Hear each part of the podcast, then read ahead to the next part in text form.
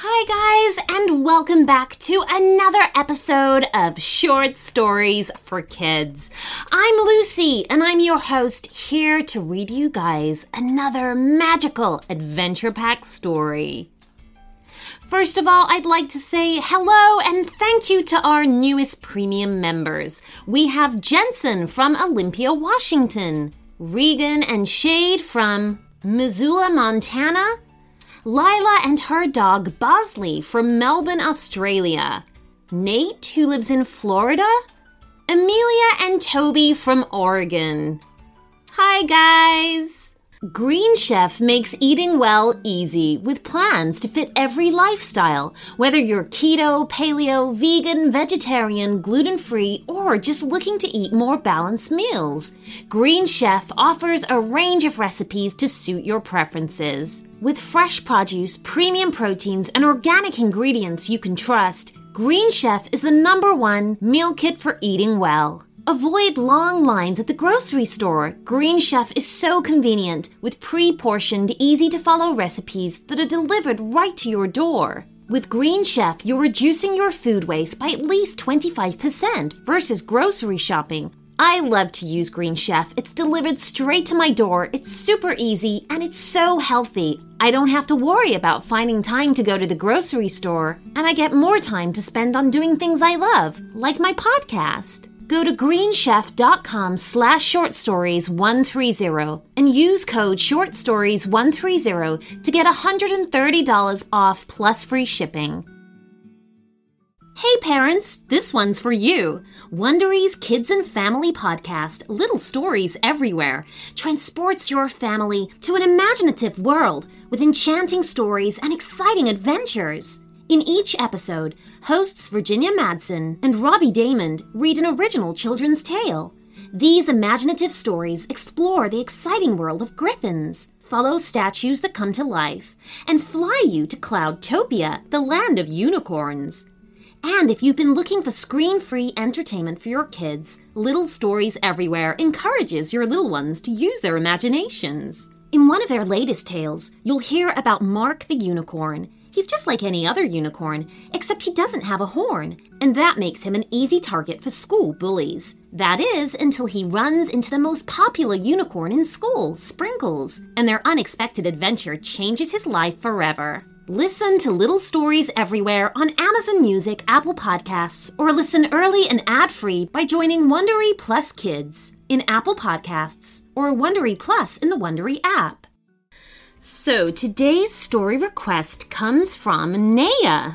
She would love to listen to a story where she becomes a unicorn and her toy unicorn becomes a real life unicorn and they go on an amazing adventure where they find a white horse that can fly and her brother Flynn is in the story in a blue bus.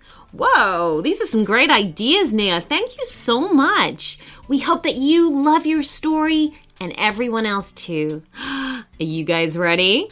Here we go.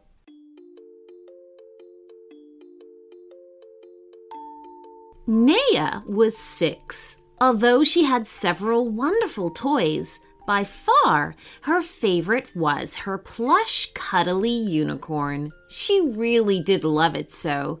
She was always inventing fun things to do with her unicorn.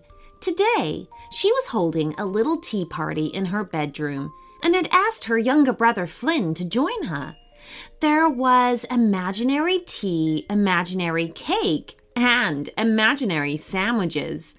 But despite none of it actually being real, Naya thought that it was all delicious. She was just about to cut Flynn and her unicorn another slice of imaginary cake when she heard a tiny voice sobbing.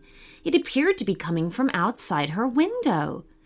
When she first looked through the glass, she couldn't see anyone at all, even though she could still hear the crying.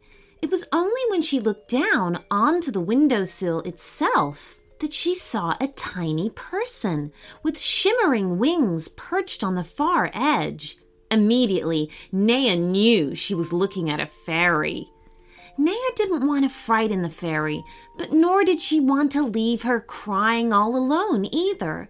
So she gently opened the window and in a soft voice said, Excuse me, is there something I can do to cheer you up? The little fairy lifted her chin and looked at Naya through tear filled eyes. I'm ever so sorry to disturb you, sniffed the fairy. I I didn't think I'd disturb anyone up here. Oh, you're not disturbing me, reassured Naya. Why don't you come in and join our tea party? Oh, thank you, said the fairy, wiping her cheeks. That's very kind of you. This is my brother Flynn, said Naya. We're having tea cake and sandwiches. Tea cake and sandwiches? All I can see are empty cups and plates, said the fairy, somewhat confused. We're just pretending, said Flynn. My cake's chocolate, and he took a big pretend bite. Oh, this will never do, said the fairy with a frown, and flicked her fingers, sprinkling fairy dust across the tea party. At once, all the plates were full of cake and sandwiches, and all the cups full of hot, sweet tea. Oh, yeah, said Flynn, who was now holding real chocolate cake. He took a huge mouthful and munched on it happily. If you don't mind me asking, said Naya, but why were you crying? Oh, that, replied the fairy sadly. I'm in a terrible state, I'm afraid. Go on, urged Naya. Maybe we can help you. The fairy shook her head from side to side. I doubt it. You see, an evil fairy has come to my village and turned all my family and friends into stone. She will only release them if I bring her a horse feather. A horse feather? said Flynn. What's one of those? That's it. I don't know, said the fairy, and began sobbing again. I've searched and searched, but so far I haven't found any such thing. Then let us help you, said Naya kindly.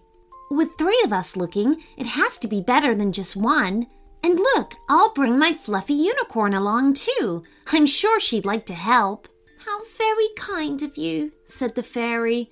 That's the first piece of kindness anyone has shown me since I started my quest. Very well, you can come with me. I was going to search the rainbow veil next.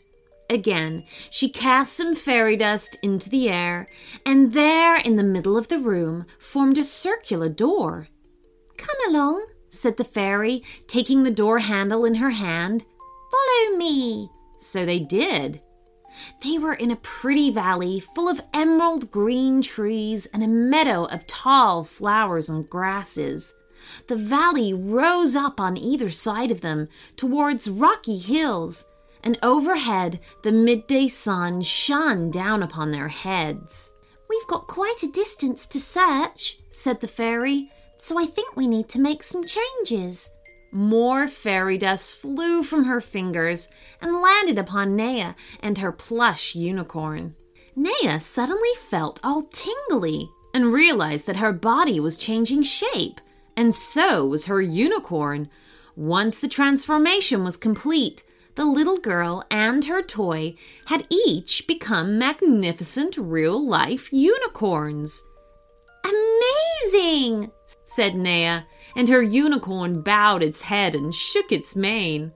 Flynn was then helped up onto his sister's back, and they were off galloping along the valley in search of a horse feather.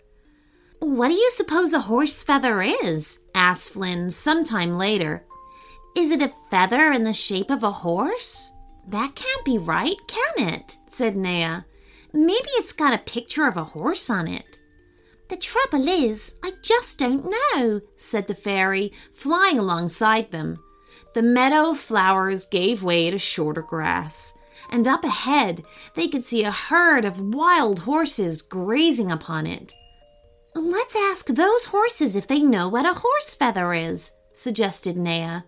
None of them had any better ideas, and so they slowed to a trot as they approached.